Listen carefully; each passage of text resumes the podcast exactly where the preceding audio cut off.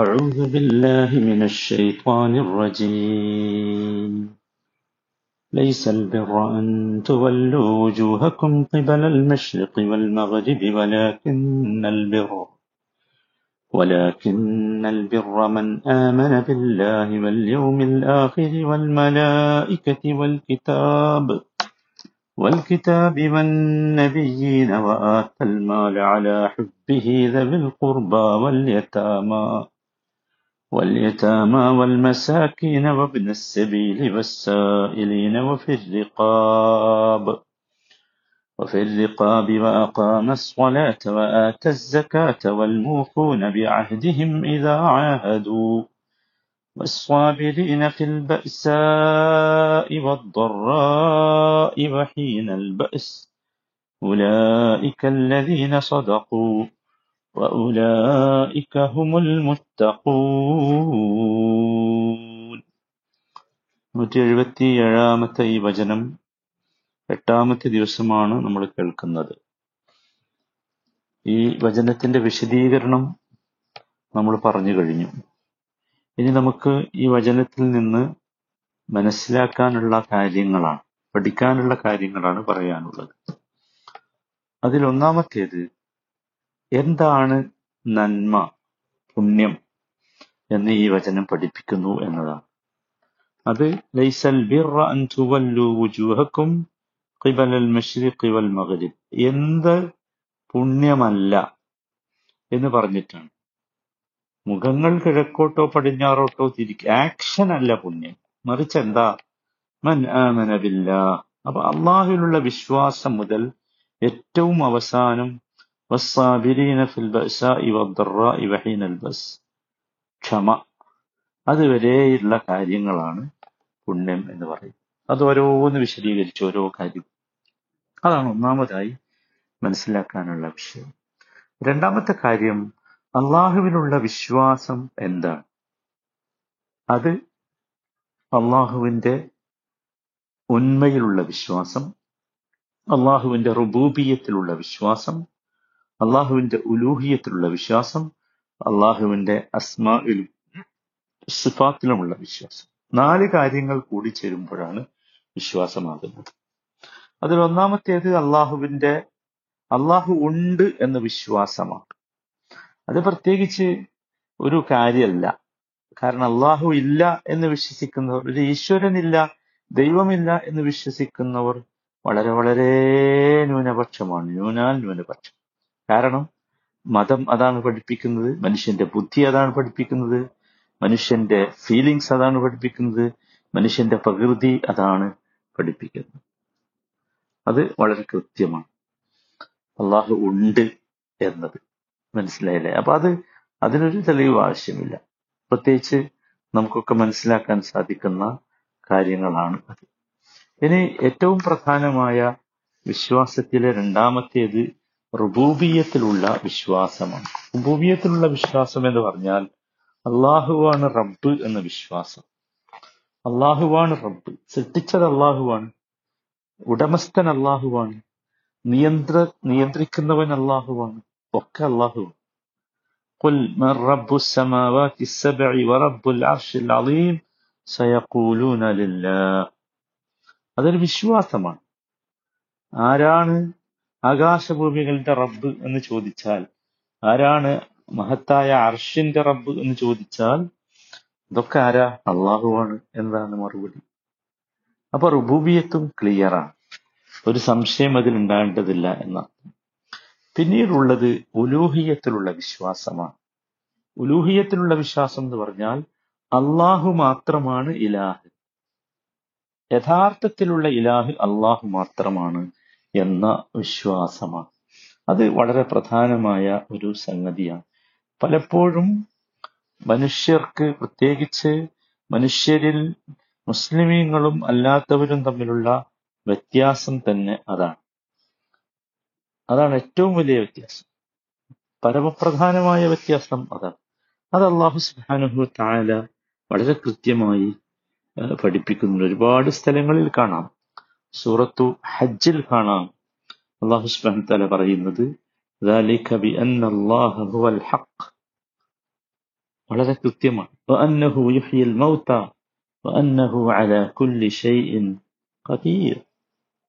അതെ, അല്ലാഹുവാണ്. ദാലിക ബിഅന്നല്ലാഹ ഹുവൽ ഹഖ്. നോക്കൂ, അതൊരു സംശയത്തിന് സാധ്യതയില്ല. എന്തുകൊണ്ടെന്നാൽ അള്ളാഹു തന്നെയാണ് സത്യമായുള്ളത്. അവൻ മരിച്ചവരെ ജീവിപ്പിക്കും. അവൻ ഏത് കാര്യത്തിനും കഴിവുള്ളവനാണ്. ഈ വചനത്തിൽ, ഈ അധ്യായത്തിൽ വീണ്ടും അള്ളാഹു സുബ്ഹാനഹു വ തആല ഈ വചനത്തിന്റെ 62-ാമത്തെ വചനത്തിലും ആ കാര്യം ആവർത്തിച്ച് പറയുന്നുണ്ട്. അതൊന്നുകൂടി വിശദീകരിച്ച് പറയുന്നുണ്ട്. അവിടെ അള്ളാഹുവിനെ പരിചയപ്പെടുത്തിയ ശേഷം പറയുന്നത് ذلك بأن الله هو الحق وأن ما يدعون من دونه هو الباطل وأن الله هو العلي الكبير. എന്തുകൊണ്ടെന്നാൽ അള്ളാഹുവാണ് സത്യമായിട്ടുള്ളവൻ. അവന് പുറമെ അവർ ഏതൊന്നിനെ ദുആ ചെയ്യുന്നുവോ പ്രാർത്ഥിക്കുന്നുവോ അത് തന്നെയാണ് നിരർത്ഥകമായിട്ടുള്ളത്, ബാത്തിലായിട്ടുള്ളത്. അള്ളാഹു തന്നെയാണ് ഉന്നതനും മഹാനുമായിട്ടുള്ളവൻ. ഇനി വിശ്വാസത്തിൽ, അള്ളാഹുവിലുള്ള വിശ്വാസത്തിൽ 4-മത്തെ കാര്യം അസ്മാഇകളിലും സിഫാത്തിലുമുള്ള വിശ്വാസമാണ്. അള്ളാഹു, അവന് ഒരുപാട് അസ്മാഇകൾ, ഒരുപാട് നാമങ്ങൾ, ഒരുപാട് ഗുണവിശേഷണങ്ങൾ അള്ളാഹു സ്വയം പഠിപ്പിച്ചു തന്നിട്ടുണ്ട്. അത് അള്ളാഹുവിന് സ്ഥിരപ്പെട്ടതാണ്. അതിനെ അങ്ങനെ വിശ്വസിക്കണം. അതിലേതെങ്കിലും ഉപമകളോ അലങ്കാരങ്ങളോ നിഷേധങ്ങളോ ഇല്ലാതെ. ലൈസ കമിസ്ലിഹി ശൈഇൻ വഹുവസ് സമീഉൽ ബസീർ. അതിൽ അടങ്ങിയിട്ടുണ്ട് അതെല്ലാം. അവനെപ്പോലെ ഒന്നില്ല. അവനെപ്പോലെ ഒന്നില്ല എന്ന് പറഞ്ഞാൽ എന്താ? അത് ഏകനായ അള്ളാഹുവിന്റെ സവിശേഷതയാണ്. മാത്രമല്ല അവൻ സമീഅാണ്, എല്ലാം കേൾക്കുന്നവനാണ്. അവൻ ബസീറാണ്. മനുഷ്യരൊക്കെ കേൾക്കും, മനുഷ്യരൊക്കെ കാണും. പക്ഷെ അള്ളാഹുവിനെ പോലെ കേൾക്കുന്ന, അള്ളാഹുവിനെ പോലെ കാണുന്ന മനുഷ്യരില്ല. വലില്ലാഹിൽ അസ്മാഉൽ ഹുസ്നാ ഫദഊഹു ബിഹാ. അള്ളാഹുവിന് അസ്മാഉൽ ഹുസ്നായുണ്ട്, വിശിഷ്ടമായ നാമങ്ങളുണ്ട്. അതുപയോഗിച്ച് നാം അള്ളാഹുവിന് ദുആ ചെയ്യണം. ഫദ്ഉഹു ബിഹ. അതുകൊണ്ട് നിങ്ങൾ അള്ളാഹുവിനോട് ദുആ ചെയ്യുക. അപ്പൊ ഇതാണ് യഥാർത്ഥത്തിൽ അള്ളാഹുവിലുള്ള വിശ്വാസം എന്ന് പറയുന്നത്. അത് വളരെ പ്രധാനപ്പെട്ട സംഗതിയാണ്. അതാണ് 2-മതായി മനസ്സിലാക്കുക. 3-മത്തെ കാര്യം നോക്കൂ, ഇവിടെ ഈ വിശ്വാസം എന്തിനാ പറഞ്ഞത്? ഒരു കാര്യം നമ്മൾ കൃത്യമായി മനസ്സിലാക്കാനാണ്. അത് മറ്റൊന്നുമല്ല, അത് അള്ളാഹുവിന് വെളിപ്പെട്ട് ജീവിക്കുക എന്നതാണ് ഏറ്റവും വലിയ പുണ്യം, ഏറ്റവും വലിയ നന്മ. അതാണ് നമ്മളെപ്പോഴും ഓർക്കേണ്ട ഒരു കാര്യമാണ്. അള്ളാഹുവിനെ വെളിപ്പെട്ട് ജീവിക്കുക, അള്ളാഹുവിനെ അനുസരിച്ച് ജീവിക്കുക, അതാണ് പുണ്യം. ഇവിടെ അള്ളാഹുവിനുള്ള വിശ്വാസമാണ് 1-മത്തെ പുണ്യമായി എണ്ണിയത് എന്ന് നമ്മൾ ഓർക്കണം. പിന്നെ 4-മതായി ഓർക്കേണ്ട കാര്യം, മനസ്സിലാക്കേണ്ട കാര്യം, യൗമുൽ ആഖിറത്തിലുള്ള വിശ്വാസം, അന്ത്യദിനത്തിലുള്ള വിശ്വാസം, അതും ബിറാണ്. അത് പുണ്യമാണ്, നന്മയാണ്. അത് നമ്മൾ മനസ്സിലാക്കണം. അന്ത്യനാളിലുള്ള വിശ്വാസം എന്ന് പറഞ്ഞാൽ അന്ത്യനാളുമായി ബന്ധപ്പെട്ട എല്ലാം അതിൽപ്പെട്ടു. മരണാനന്തരമുള്ള എല്ലാം, മരണശേഷമുള്ളതൊക്കെ അന്ത്യനാളിലേക്കുള്ള തുടക്കമാണല്ലോ. ഖബറിലുള്ള ശിക്ഷ, ഖബറിലുള്ള സുഖം, അതുപോലെ ഉയർത്തെഴുന്നേൽപ്പ്, പുനരുജ്ജീവനം, വിചാരണ, സിറാത്ത്, മീസാന്, വലത് കൈയിലും ഇടത് കൈയിലുമൊക്കെ കേട് കിട്ടുന്നത്, സ്വർഗം, നരകം, സ്വർഗത്തിലെ വിശിഷ്ടമായ ഗുണങ്ങൾ, സൗകര്യങ്ങൾ, നരകത്തിലെ പ്രയാസങ്ങൾ, ബുദ്ധിമുട്ടുകൾ, ശിക്ഷകൾ, ഇങ്ങനെ അള്ളാഹുവിന്റെ കിതാബിലും തിരുമേനിയുടെ സുന്നത്തിലും എന്തൊക്കെ വന്നിട്ടുണ്ടോ അതൊക്കെ വിശ്വസിക്കുക.